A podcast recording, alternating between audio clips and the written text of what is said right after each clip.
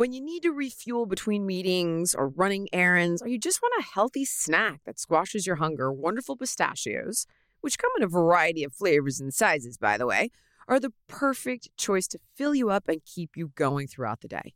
Wonderful Pistachios is also a good source of protein and a zero guilt snack. Each one ounce serving has six grams of protein, guys, which gives you over 10% of your daily value. And with flavors like salt and pepper, sweet chili, and seasoned salt in the shelled variety. Options like chili roasted, sea salt, and vinegar or jalapeno lime in the no shell variety. You're sure to please your taste buds while snacking healthy. So check out wonderfulpistachios.com to learn more about how these little green wonders can power up your day. As you write your life story, you're far from finished. Are you looking to close the book on your job? Maybe turn a page in your career? Be continued at the Georgetown University School of Continuing Studies. Our professional master's degrees and certificates are designed to meet you where you are and take you where you want to go. At Georgetown SCS, the learning never stops, and neither do you. Write your next chapter. Be continued at scs.georgetown.edu slash podcast. All right, who has not taken advantage of the week free trial of the fitness app yet? Check it out. It is a one stop shop for all your fitness, nutrition, and wellness needs. Custom meal plans, personalized workout programs, meditations, sleep programs, community support, and so much more. You can use it on any device anywhere, any place, anytime. No equipment needed, or all the equipment in the world is in there. There's yoga, there's kickboxing, there's audio only workouts, there's HIIT training, weight loss programs, prenatal programs. Anything and everything you can think of is in the fitness app. And if you go to thefitnessapp.com slash podcast deal, you can get 25% off an annual subscription for $89.99 a year. So check it out and start your free trial today. Welcome to Keeping It Real Conversations with Jillian Michaels. All right, guys, I'm pumped for this one because so many of you struggle with PCOS or fertility issues like endometriosis, uterine polyps, can't get pregnant. And I get so many questions and I see so many heartbreaking posts on my social or in the Jillian Michaels community social that Cindy went out and found a gangster, a badass, a monster in the space, Dr. Heather Huddleston. And I'm not exaggerating. Cindy, tell him, tell him what she's done. Tell them what So- she's done, people. it's actually incredible. So I Cindy's got the list. I was like, I can't. The list is too long. You do the list. She's just, she is, she's the director of the University of California at San Francisco's PCOS clinic and research program. So she does things like she oversees research projects that are, are focusing on, uh, you know, improving medical understanding of PCOS because it's, it's a complicated syndrome. And uh, she went to Harvard Medical School. She did a residency at Brigham and Women's Hospital, uh, fellowships there. Uh, she's just All of our docs went to Harvard. deep into this. Dr. Yeah, well, Naidu, Dr. Lee, Dr. Huddleston. I, I hear it's a pretty Harvard good Medical. school. I, I Eh, you know, hey, uh, that's all right. Um, no, but okay. All all seriousness, guys. Uh, this is a complicated issue, in particular PCOS, and here is why: because there are certain aspects of it that relate to a metabolic condition, and I've talked about this before. It's linked to insulin resistance and weight gain, and I wonder in some cases if it if it's this vicious cycle right of causing you to gain weight which makes you more insulin resistant which worsens the condition and you kind of get trapped in this spider web hormonally speaking on the metabolic side. But then you can also have reproductive issues so people who notice symptoms might end up at a dermatologist right? Because it's like oh i've got bad skin. Or they might end up at mm-hmm. their gynecologist because they're struggling with the fertility component. Or they might be dealing with They might go see a trainer. They may not know to see a doctor who special, specializes in metabolic disease and those kinds of conditions because they don't realize that maybe the weight they're having a hard time losing is linked to insulin resistance. So a lot of times this can kind of fall through the cracks in a, in a host of ways. It doesn't get diagnosed properly. It doesn't get treated properly. Pieces of it get treated, pieces of it don't. And when I say pieces, it manifests in a host of ways. And it could be weight gain, it could be acne, it could be excess hair growth, it could be hair loss on the top of your head, it could be all of those things, which could send you to several different doctors. Therefore, having an expert who specializes in PCOS is really, really important because you're going to find a way forward while having general recommendations that will seem pretty obvious, right? He's also very case specific, which is not just related to PCOS. You're going to see that across the board with different you know, health conditions, but it's it's unique and it's individual to the person. That said, you may not even know you have PCOS. I didn't know I had PCOS as a kid until I got raced to the hospital at 16. Did I ever tell you that story, Cindy? Yeah, no. I thought my appendix was bursting. Oh, yeah. I think that sounds like a similar, it, it is a similar feeling. Holy mother of God, dude. I, I remember several things in my life that were exceptionally painful. That top, one of the top one of the top. Mm. A crazy wow. infection in my wisdom tooth where I thought there was an ice pick in my ear. Uh, I thought there was an alien eating through my stomach with uh, with the PCOS, and then what I did to my mm. back was like next next level agony. Um, I've I've heard like a burst cyst is like getting shit. shot.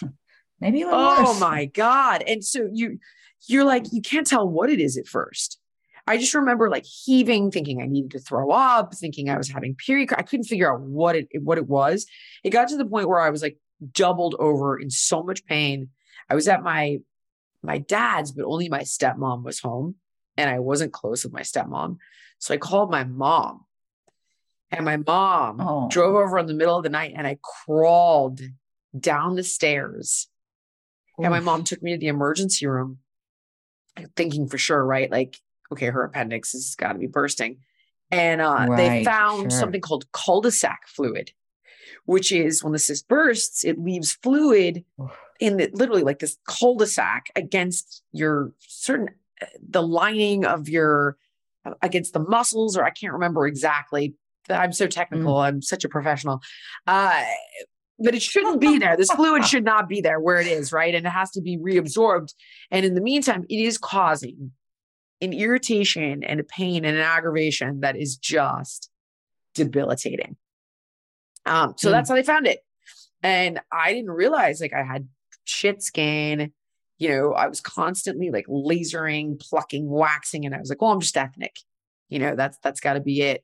Oh, and I'm just I'm a teenager for the skin stuff. Yeah. Yeah. I mean, and and I was starting to at 16, I think I had lost a large amount of the excess weight I was carrying. So I was eating like shit. I didn't know better. I was eating complete crap, just less of it, or I was eating a ton of diet food, which is the, bad. Especially yeah. back then.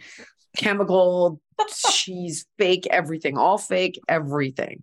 And the fat makes you fat. So, even more so, that was like the time of Susan Powter when she, you know, remember, I don't know if you remember yes, this. For those of you who are young, there was yes. a woman named Susan Powter what a oh my God. like a late night infomercial called Stop the Insanity. And she would say that fat makes you fat. And it made perfect sense, even though it's completely wrong and not true. Um, so it had everybody eating fat-free foods. So everybody was eating like processed carbs and processed sugar because it was all fat-free. And their blood sugar was through the roof, creating like hyperinsulinemia, right? Like your insulin levels are through the roof, which mm. only exacerbated the condition. Uh, dude. Anyway, point the point being, you might be struggling with these things and not know you have PCOS. You could be struggling with fertility and not realize you have polyps, endometriosis, PCOS, Asherman syndrome. Um, you may know you have these things and feel like you're not getting great advice as to how to move forward. You might feel hopeless. You might feel helpless. The great news is there's a hell of a lot you can do There are a host of solutions. They're accessible once you know what they are. And for that reason, we have the appropriate doctor on to answer all of your questions about each and every scenario I just mentioned. So, with that said, we will be right back with Dr. Heather Huddleston. Your business was going great, but now your team is buried in manual work. If this is you, you should know these three numbers 37,025, 1. 37,000, that's the number of businesses which have upgraded to NetSuite by Oracle. 25, NetSuite turns 25 this year. That's 25 years of helping businesses do more with less, close their books in days, not weeks, and drive down costs. One, because your business is one of a kind. So you get a customized solution for all of your KPIs in one efficient system with one source of truth. Manage risk, get reliable forecasts, and improve margins. Everything you need to grow all in one place. Right now, download NetSuite's popular KPI checklist designed to give you consistently excellent performance absolutely free at netsuite.com slash Jillian. That's netsuite.com slash Jillian to get your own KPI checklist. netsuite.com slash Jillian. All right, team. You know I love Skims underwear because I've mentioned them and have been wearing them for, gosh, a little over a year now. So I finally had to try their bras, and Skims has delivered yet again. Skims bras are worth the hype for the amazing shape and support they give. Even the underwire bras I wear all day are so comfortable, I barely even notice I'm wearing them. Whether it's the weightless scoop bra, the fits everybody bra, the plunge bra, uh, the fits everybody t shirt bra, I always get them in sand, so you never notice them. Super comfortable. Love them. Wear them nonstop all the time. Shop Skims bras at skims.com now. Available in 62 sizes, 38 to 46 each, plus get free shipping on orders over $75. If you haven't yet, be sure to let them know I sent you. After you place your order, select podcast in the survey and select my show in the drop down menu that follows. All right, guys, we are back with Dr. Heather Huddleston, who is a specialist in reproductive endocrinology and fertility. Doc, welcome to the show. Thank you so much for coming on. Yeah, it's great to be here. Uh, I don't even really know where to jump in with you here because there were so many questions from the listeners for you about everything from PCOS, endometriosis, Asher's syndrome. So I, I thought we could just start off with um, reproductive endocrinology. So many women I talk to are struggling with fertility. And I don't just mean like 40 years old that you know want to have a baby later in life kind of thing. I'm talking about 30 years old, not getting pregnant. What is going on? Is this a result of all these symptoms we just talked about? Like what why does this seem to be so much more widespread than it was for my mother's generation? Or am I crazy? Is this more common and we're just talking about it now? I think it's I think it's really hard to know to some degree if it's become more common. There is a suggestion that it might be. Um, I think the biggest factor though is that people are waiting a little bit longer to get pregnant. So even even mm. 30 in our mother's age, you know, would have been a little bit late. You know, my mom had me when she was 22. So. so there right. is a pushing of age across the board. So I think that is definitely probably the biggest factor. But there are probably a lot of other factors in our environment and in how we live and our lifestyle um, that are also impacting fertility in negative ways. You know, so we know that there's things in the environment can, that can definitely impact sperm. That's been shown. Um, just our general uh, like health has has sort of changed over the past 30 years in ways that may not be as beneficial for fertility so i think there's multiple factors um, going on but you know even even on our mother's day like fertility has infertility has always been relatively common. I think people don't realize 10% of couples will struggle to get pregnant. That's a lot of people. So um, it's it's you know the more people can talk about it and get help the better really because um, it's it's not a unique or rare thing. Outside of the fertility component of this conversation, I get an overwhelming amount of questions about polycystic ovarian syndrome, endometriosis. And I myself is a, and I'm going to say a much younger kid, struggled with PCOS when I was around 16 and endometriosis. But as I got healthier, um, in my uh, quite honestly mid 20s, sort of working out more, eating better, the symptoms went away. But I'm noticing that people are identifying with these conditions as though it's it's a part of who they are, not something that can be treated.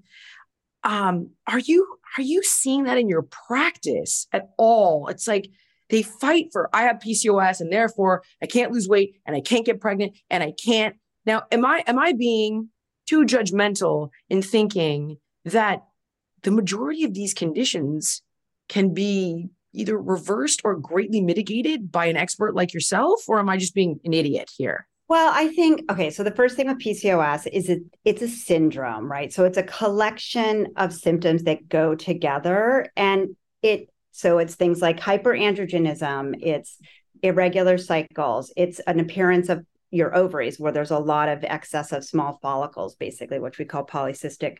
So it's this collection of things. And then along with that, it's not part of the diagnostic criteria, but a lot of times we do see a lot of insulin resistance in this population.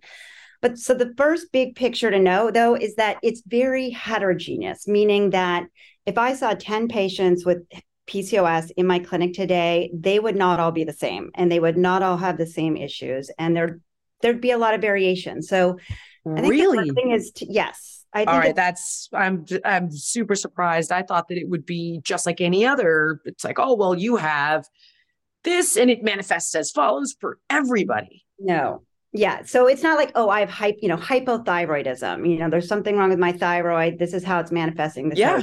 Hundred percent. So PCOS is different. It's like like I said, it's because it's a syndrome, there's a lot of variation. And I think that's part of what leads to a lot of the confusion. But you know, there's patients with lean PCOS who are not overweight at all, but are struggling with certain things.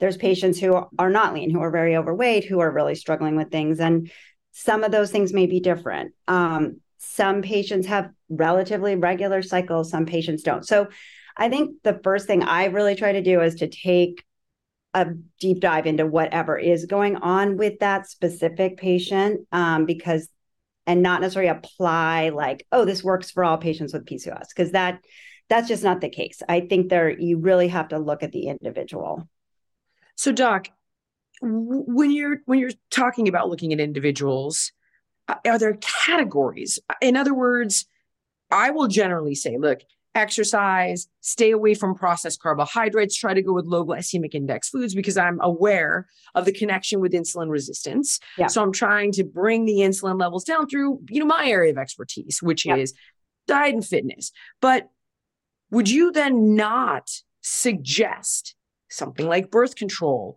or androgen blockers or a lower carb diet or removing processed carbs for every individual? The treatment plan can definitely vary depending on the concerns of the patient. So, if the patient has insulin resistance that we can detect, you know, or higher glucose sure. levels, or they're really struggling with weight gain, then I'm going to, you know, the approach that you're suggesting is super, super important and um, we want to discuss that with our patients you know bringing in more activity or exercise if they're not doing that you know working on a lower glycemic diet. All of that is really important.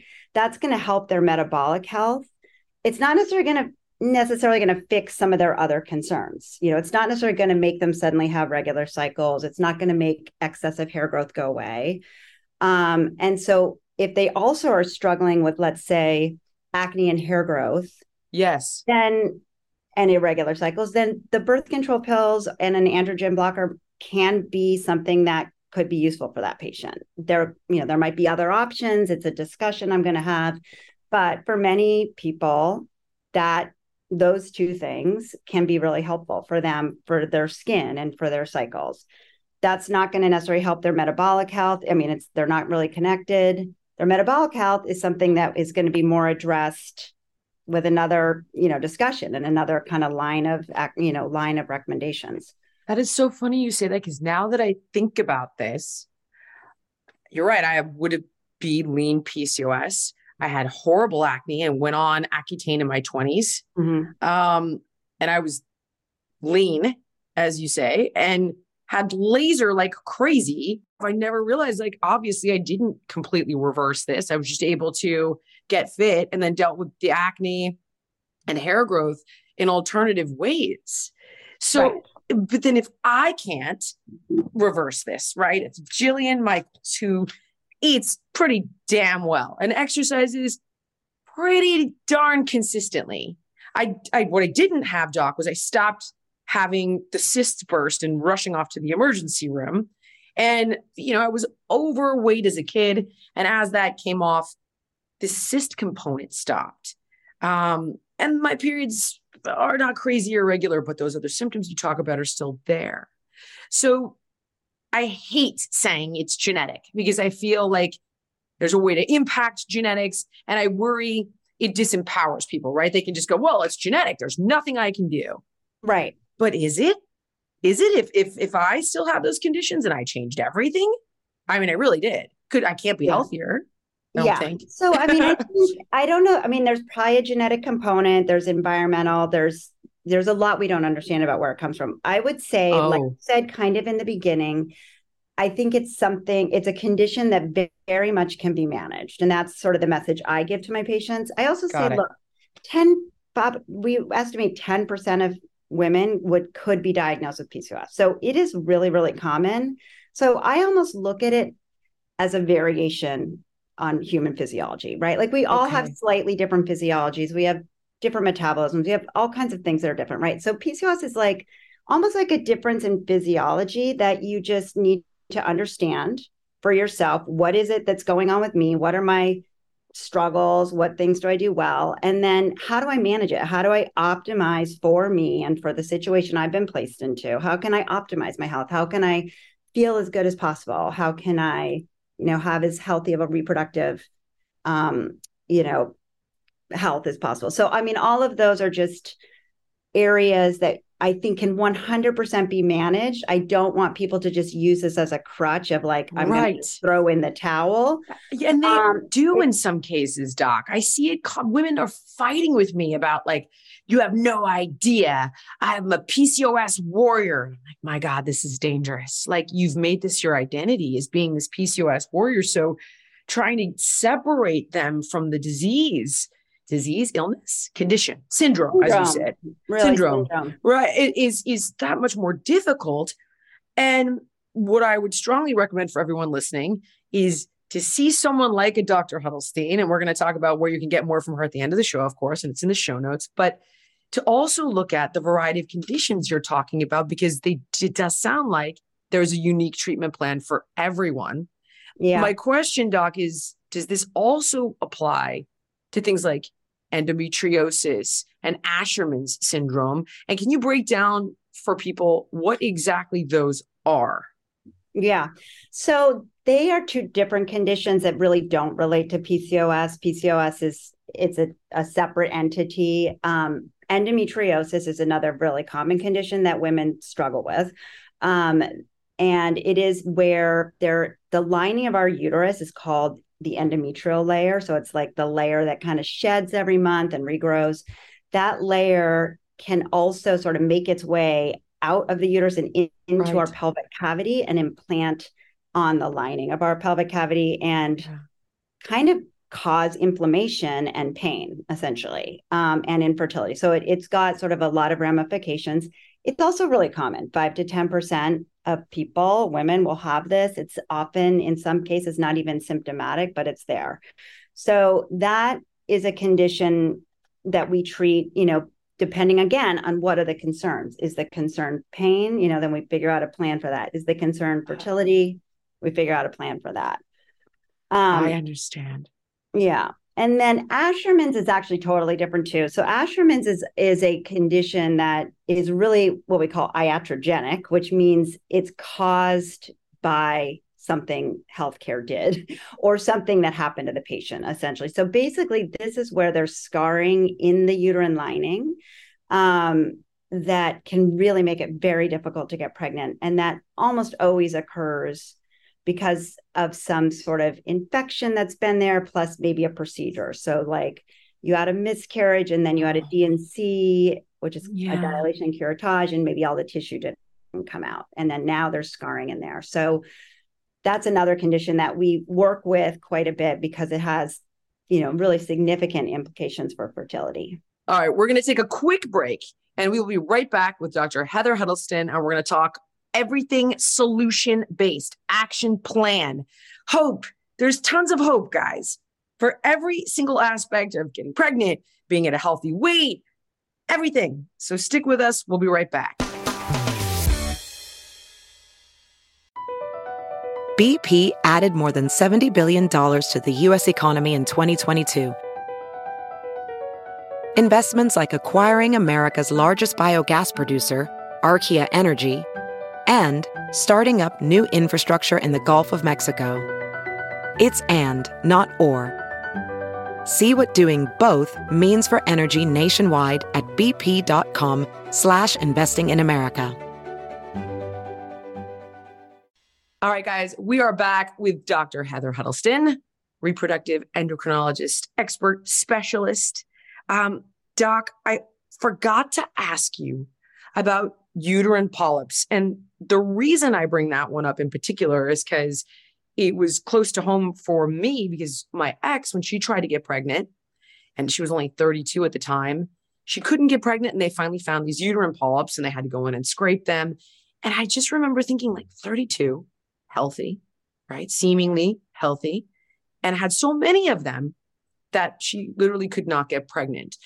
What what is that? How common is that? How do you know if you have that?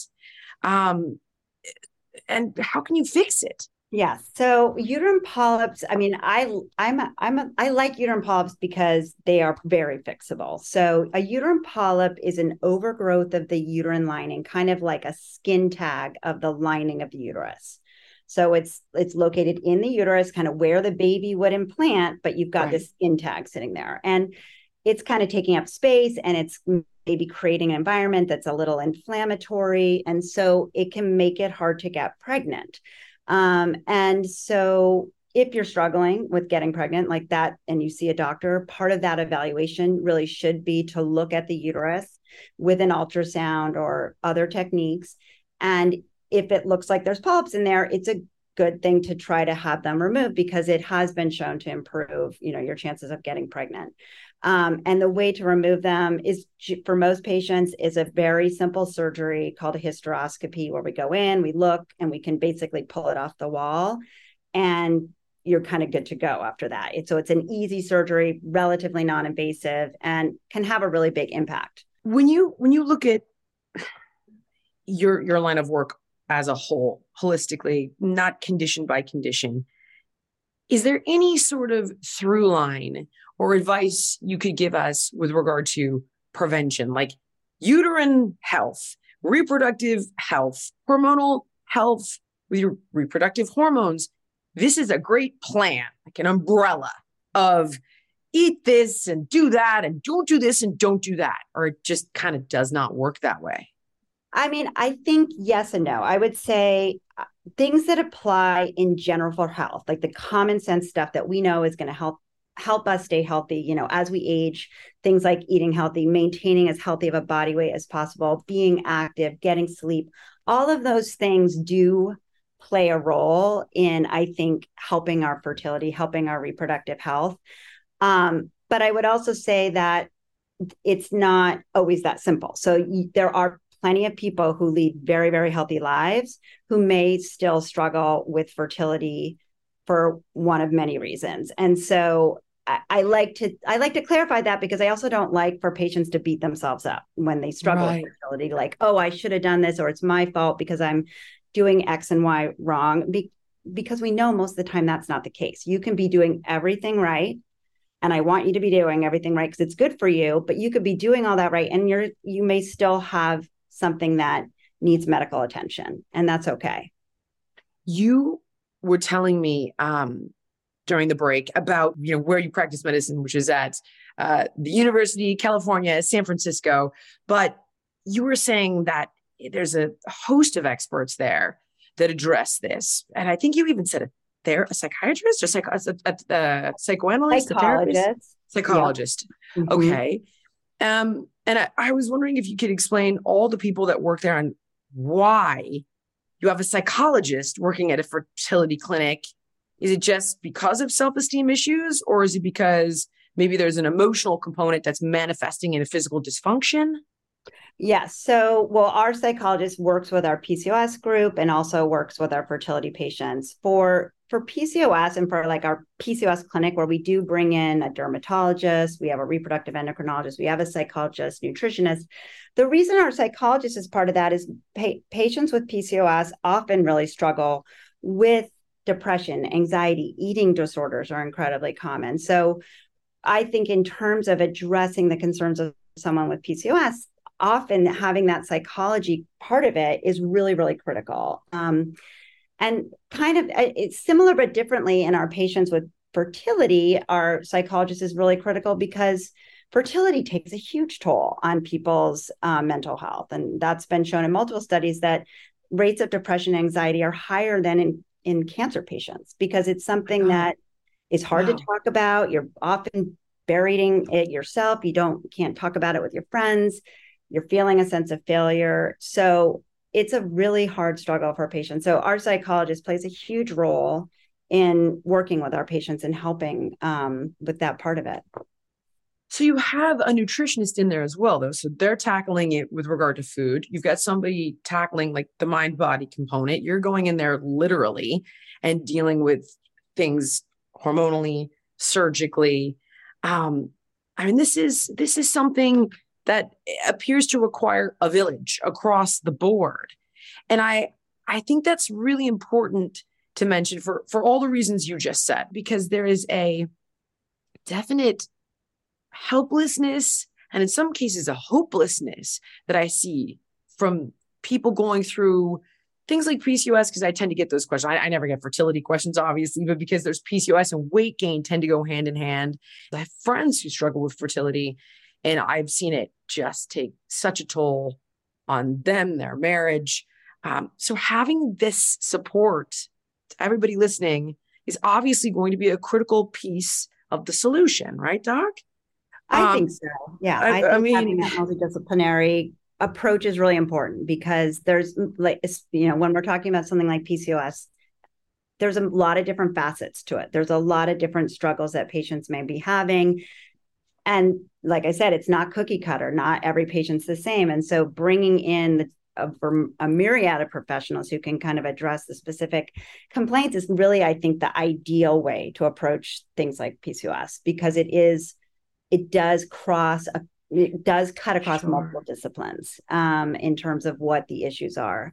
And that's why i think a lot of patients with pcos do feel frustrated. They get kind of bounced around with physicians or providers who may not really grasp all of the things that are going on. And so, you know, being able to sort of tell patients, okay, we got this, we're going to look at everything, I think is good uh, for them. Another question, Doc. What about things like herbs and acupuncture?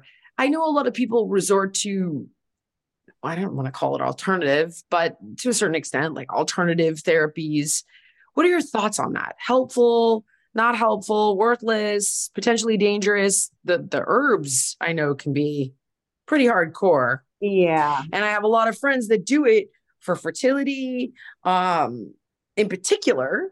And my my ex did it and she did acupuncture. I don't know amongst a million other things, right? So I don't know what role that did or didn't play, but I'm I'm wondering your thoughts on that because I know a lot of people are turning to that as well. Yeah. I mean, and I think part of why they're turning to it is because we're not, you know, standard conventional medicine isn't always offering much to help patients. And so, you know, I, I sympathize. I think, you know, when it comes to herbs, it's hard because what is in that herb? You know, it's right. It could sure. be a million different things. I yep. think sometimes there I are. I think it is. Yeah, exactly. Don't know how it's been prepared. Bag of mud. I don't know. It's like, it might be mm. nothing. It might do absolutely nothing Um, it could be harmful in certain cases. I just think you have to be careful. You have to be a careful consumer when you're putting stuff in your body. Um, so herbs that are like not really clear what's in it, I wouldn't recommend it. Um, I think that there probably are some supplements that are that are helpful. I think probably most important is just the more basic things like okay being active like how active are you are you exercising are you getting up are you doing steps like those are like the things that are actually probably more powerful than anything you can put in a bottle. That's um, one of our questions specifically by the way is is there any type of exercise that's best for pcos yeah it's such a great question. It's uh, and, and i think it's an area that i would love to see more research in. Um, we my gut feeling from looking at a lot of the studies that have been done we actually just finished a small study on this is that it, the most important thing is what are you going to do what are you going to yeah. get up and do that consistently to you and be consistent and yep. i don't think that there's probably any sort of like remarkable difference between like HIIT versus you know walking for 45 minutes versus you know, I do think probably adding some degree of strength is important. I think moving is really important in general. I I want to really think about what's going to work for that patient that they're not going to get discouraged. Sure. They're going right. to keep doing it. You're absolutely right. It's whatever you're going to do consistently, guys. I think it's often a journey, right? So I think the first step for patients who are not really doing much activity at baseline is to sort of get them to the point where like, it is part of their day. Like you eat, you sleep, yes. you go to the bathroom, you work, you exercise. Like it's a non-negotiable part of the day. Um, and maybe that's just walking for 30 minutes in the beginning. But if you can get people to do that for a year, they're going to start to be in more in touch with their body they're going to have a better you know comfort level with their just physical form i think they're going to then be more accepting and willing and wanting to try to even ramp it up more so sometimes it's also baby steps and getting just getting people to start moving and then to sort of add as they go. Okay, two more questions, Doc. Two more questions. Um, in particular, birth control. A lot of people are afraid of birth control. People have a lot of fear around it because they worry about things like cancer, getting pregnant later. Um, mm-hmm. I don't. I don't have a clue on. I not a clue. I don't know. Yeah, I mean, there's, I, like, a, I don't know.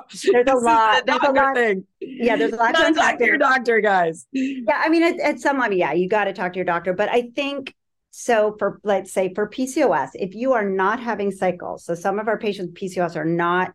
They'll have like two periods a year.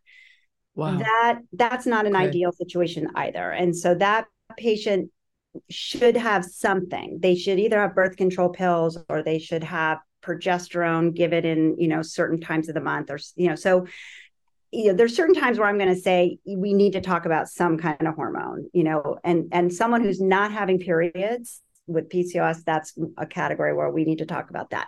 Got if you're, it. if let's say you're, if you're having regular cycles, whether or not you have PCOS, if you are cycling, you don't have to be on the birth control pill unless there's some other advantage for you. Now, sometimes patients with PCOS who are really struggling with hair growth or acne, the birth control pill can help with that. It doesn't mean they have to go on it. You, we could talk about other things, you know, like what you, some of your things that you did, like Accutane or laser. Those, so there's a lot of options. What about um, spironolactone, doc? What do you think of that one? Yeah, so that one is a block. It blocks androgens action at the skin. It's a oh, medication. Oh, just at the skin. Oh pretty much gosh. The, yeah. Well, I okay.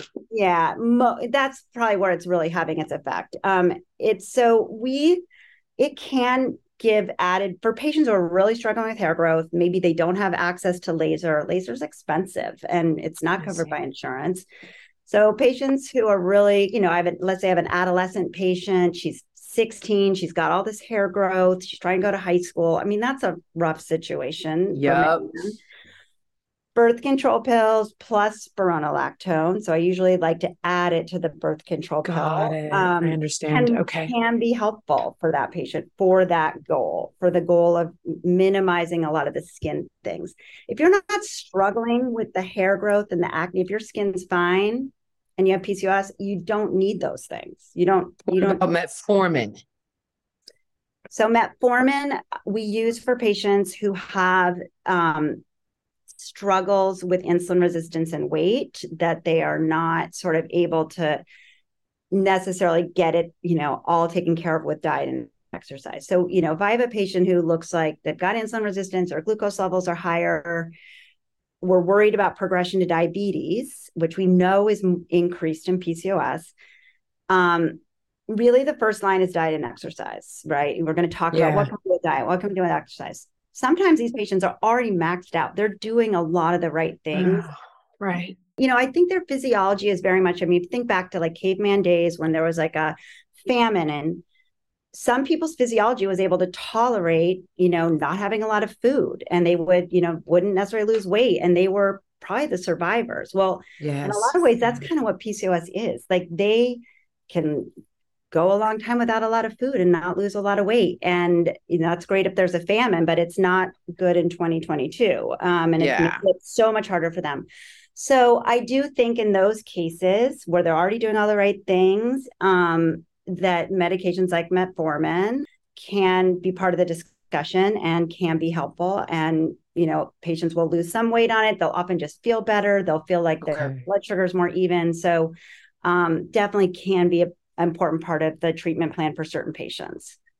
Okay, one more, one more. And um, natural supplements. I hate when people ask questions about supplements, vitamins, minerals, adaptogens for a medical condition. So from from a doctor, is there something you would recommend for PCOS and okay, so- fertility and fertility in general? Things that okay. will make you more fertile and things that can help with PCOS, or would you just say, you know, don't even engage in that conversation? Okay, so I would say number one, I think if you're thinking about fertility at all, being on just some sort of multivitamin with folic acid is important. So, folic right. acid is important for the development of a baby.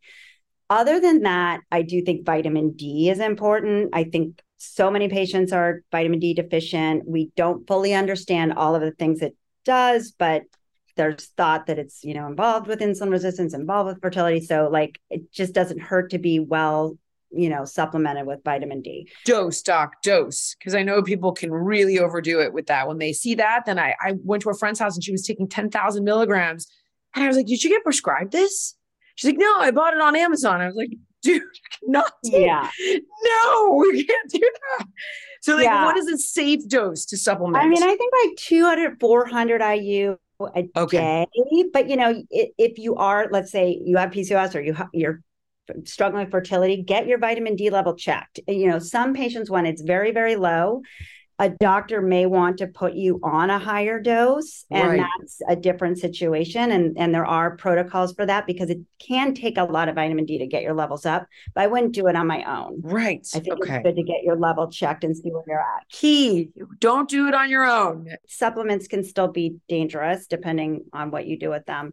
I mean the only other supplement with PCOS that's I think getting more studies done, and I want to really see what the, the, studies show. But there is a story kind of coming out with inositol, which is a supplement that people can buy over the counter um, that may have some benefits in PCOS for insulin resistance, kind of similar to metformin. Mm-hmm. Um, but I think the caveat is again, when you're talking about over the counter supplements, it's not, no one has really verified what's even in that bottle. What is really the dose? Like, yeah. we have to be really careful. So, what I would say is like, it's worth talking to your provider about it. There is medical literature you know out there about it there's studies being done and as that happens it's possible that there's other you know that we may find there's some benefits there and and i want patients to have access to it um, so I don't want to ignore it, but I also just want to have a lot of caveats that like be very careful, work with a provider um, before you start taking stuff, you know, that you order on Amazon.